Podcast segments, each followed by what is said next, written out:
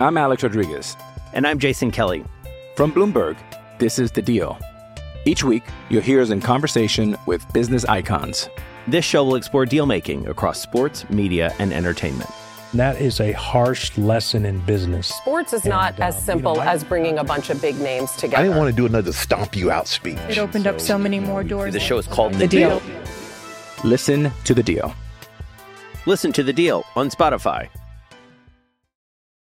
This is the Daily Tip presented by BetMGM. Now, here's Chelsa Messinger and Michael Jenkins. You know what, Chelsa? Let's bring in someone else who can add to the whiteness here on the show. It's Scott Braun for Foul oh, Territory TV. I, I'm, I'm just leaning into it. Hey, Michael.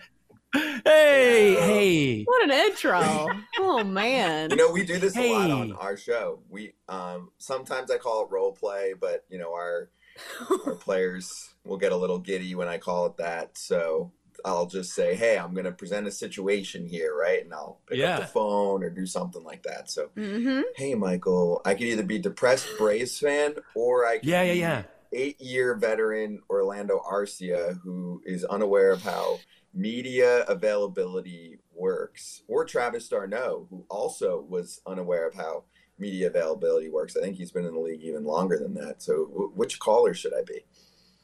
Ooh, that's a tough one. I think you need to be the Braves caller who's trying to justify dominating the regular season and then going out like that. Okay. Hey, Michael. Um, depressed Braves fan here. Uh, my name's Ronald. Um, Mm-hmm. I switched my name legally because I love Ronald Acuna Jr. and he let me down in the NLDS. This team should be winning the World Series every Mhm. year. I can't believe that they lost to Philadelphia. Uh, Sure.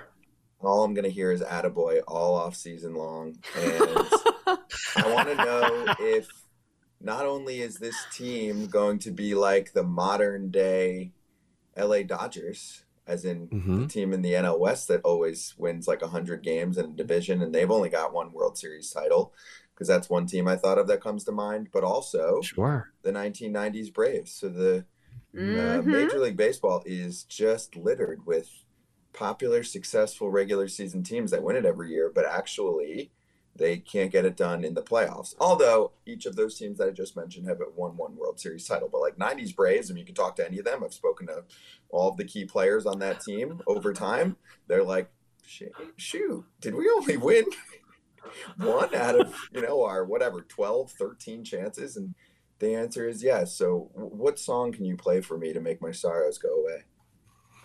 Well, Ronald, and first of all, I love that name. It sounds beautiful, even though I know you might be a little bit depressed uh, in, in how your Braves perform. But, you know, just like in sports, also in life, we experience a roller coaster, don't we? We have road bumps and speed bumps along the way. And so your Braves are no different. I have a feeling that a year or two from now, we're going to be talking about how your team rose up and got it done. So let's play Lauren Daigle, Be Okay. It's going to be okay on Delilah. That's what I got for you. Incredible. I love All it. right, Chelsa, you want to ask an actual Uh, baseball question instead of me being a complete dork here? Yeah. Well, for uh, once, it feels like we have a lot of drama to uh, unzip here. And you kind of touched on the other one.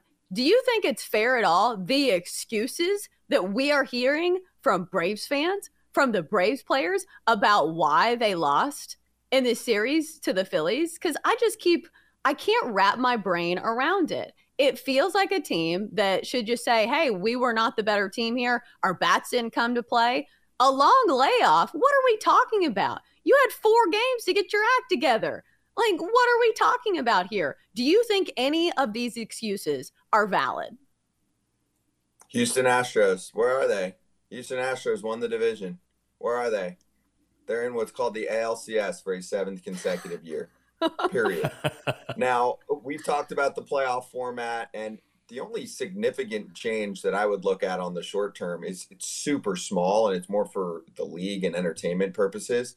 Is that um, last week we didn't have baseball on Friday. And so, in my mind, this is small, but if you're playing in the wild card rounds, you have Tuesday, Wednesday, and Thursday if you get to game three, which we had none of those, which sucked. And then in my mind, and this can create a little more of an edge for the team that are in the bye, they should be playing on Friday. We do this all the time in baseball, right? So, hey, you finished your game on Thursday and then you fly to the next city and you play that night, right? So that's how I think they should set it up for Friday ball. And it's a very small change, but no, I mean, teams definitely said that. Like Ross Stripling, former Dodger, um, was doing a watch along with us during one of the games and said that when he saw some of the Dodgers teammate or his former teammates and friends towards the end of the season, they were like, I don't know what to do with my hands during the you know four, five, six day layoff, whatever. So, um, you know, they all did sim games, but it's I get it. It's not the same, but there's not really another solution here. And Erik Kratz has been great, uh, who you both know well on our show. He asks many players that come on, okay, would you rather play in the wild card round? Do you want to play in the round, or do you want to get a bye and rest up, reset your pitching and everything else. And obviously, no one's going to be like, yes, I'd like to play in a best of three against a random team instead of earning myself a bye. It's just there's not going to be a perfect solution here unless I guess we go back mm-hmm. to the one game wild card and you only sit for like a day or two. Also, keep in mind, Chelsea, the Phillies sat for two, three days. So it's like, oh, we sat an extra two days. Okay.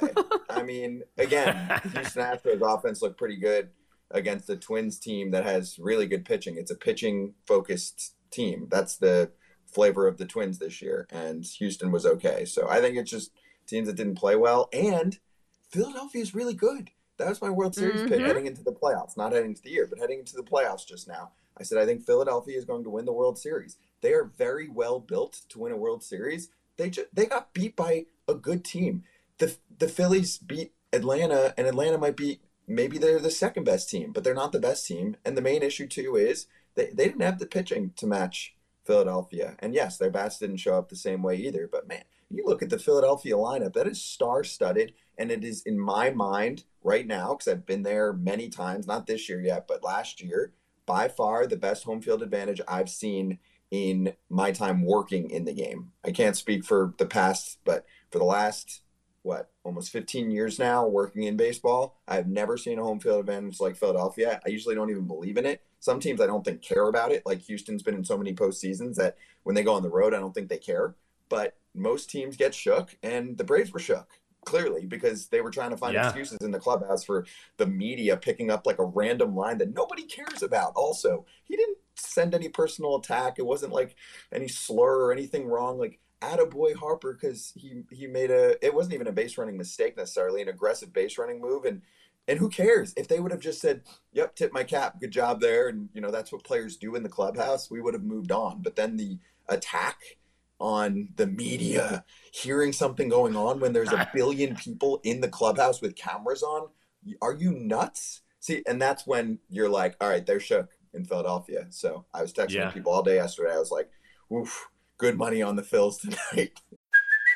Hey, it's Kaley Cuoco for Priceline. Ready to go to your happy place for a happy price? Well, why didn't you say so? Just download the Priceline app right now and save up to 60% on hotels. So, whether it's Cousin Kevin's Kazoo concert in Kansas City, go Kevin, or Becky's Bachelorette Bash in Bermuda, you never have to miss a trip ever again. So, download the Priceline app today. Your savings are waiting.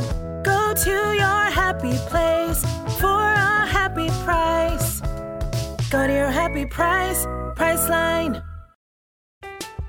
I'm Alex Rodriguez. And I'm Jason Kelly. From Bloomberg, this is The Deal. Each week, you'll hear us in conversation with business icons. This show will explore deal making across sports, media, and entertainment. That is a harsh lesson in business. Sports is and, not as simple you know, as bringing a bunch of big names together. I didn't want to do another stomp you out speech. It opened so, up so many more doors. The show is called The, the deal. deal.